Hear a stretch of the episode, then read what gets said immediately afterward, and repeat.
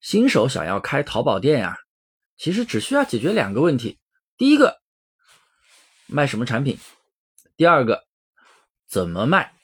你把这两个问题搞清楚，你可以少踩很多坑。但是呢，很多人他会去纠结一些细节上的问题，什么我该怎么注册账号啊？我应该用个人店还是用企业店呀？我应该囤货吗？我应该在哪里拿货比较好呢？店铺是否需要装修？开淘宝店要用哪些软件？怎么下载？怎么使用？怎么去下单发货？怎么交保证金？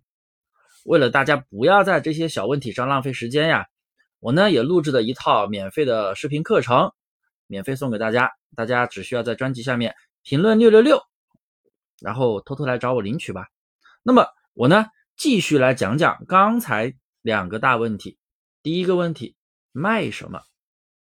其实你卖什么都可以，但是要注意这几个因素：商城占比是否高。商城占比就是天猫，天猫店一个产品如果有很多天猫在卖，有百分之五十以上的天猫店在卖，那么你作为新手刚做个人 C 店的话，是不是竞争力就不够，没有太大的优势？第二，品牌因素占比是否高？什么叫品牌因素？呃，就像化妆品是不是都有品牌？那么它的品牌因素占比是特别高的，而且大部分人女孩子用化妆品，基本上护肤品啊、化妆品基本上都是认牌子的，有大牌有小牌，有进口的有国产的，对不对？但都是有品牌的。那么你来做无货源的话，首先品牌方面的管控是非常严格的。那么你要是无货源，你拿不到授权，你没有授权，请问？你怎么去卖这个东西？那是会有售假违规比较严重的。第三，是否利润大？利润这是一个很大的问题啊，对不对？我们做淘宝、做电商不就是为了赚钱吗？你要是去亏本卖或者不赚钱，那不是给平台搬砖吗？那多累呀！一般呢，新手我建议先从服饰、鞋包、童装、内衣、加纺丝件套等等来起步。利润比较大，选品也简单，出单也非常的快。当然，这个几个类目呢，它是比较适合我们的淘差价玩法的，要看你自己的玩法是什么样的。如果你是那种组蓝海词做时效性产品的话，你可以考虑那种家居百货。但家居百货的话，也不要做那种利润太低的。这里说的利润低，不是说的是一单几块钱几块钱那种，而是说利润比率，比如说。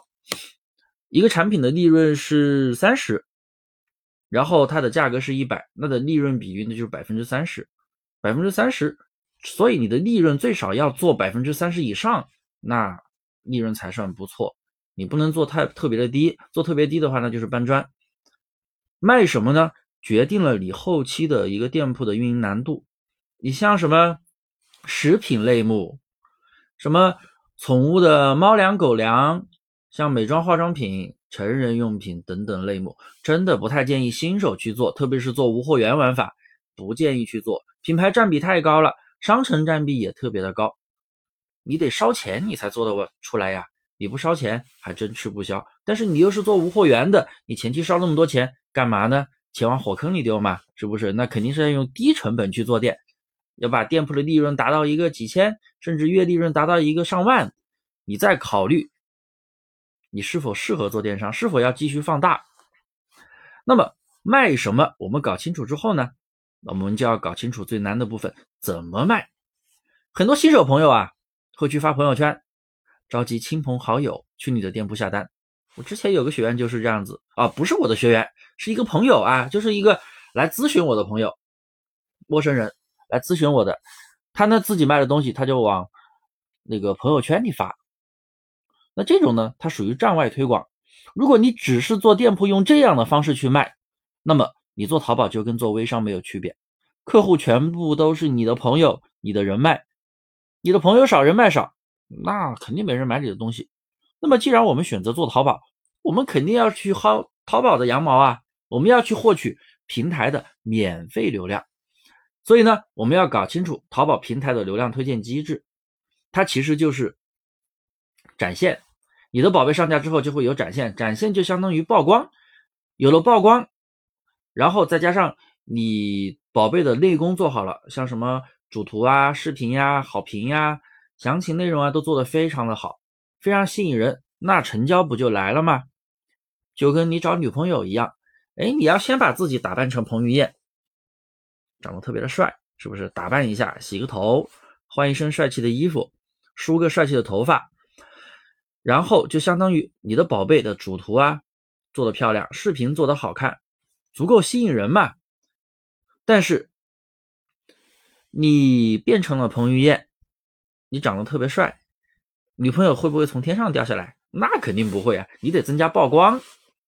那么曝光是什么意思呢？就像你要多注册一些交友软件，是不是？哎，把你的照片多发发，帅的照片多发发，自然会有妹子找上门了。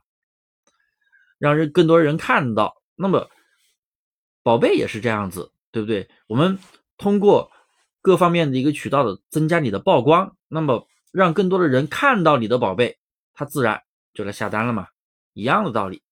那么其实我们把基础的问题搞明白了，你后面想要卖的更多，那就是一些细节上的优化了。当然，这也不可能是一两篇音频我就能讲完的，是不是？这篇我都讲了六分钟了，这肯定是讲不完的。大家一定要订阅一下我的专辑哦，我会慢慢给大家去讲我以前的专辑，大家也可以反复听，绝对是干货啊，绝对是干货。你们可以看一下全网做淘宝博货员的，基本上没有像我这样去经常更新这么多干货的，都是我平时和学员的一个答疑记录、诊断记录的一个问题的总结，然后汇总出来分享给大家的。好了，大家一定要。订阅我的专辑，订阅我的专辑，订阅我的专辑。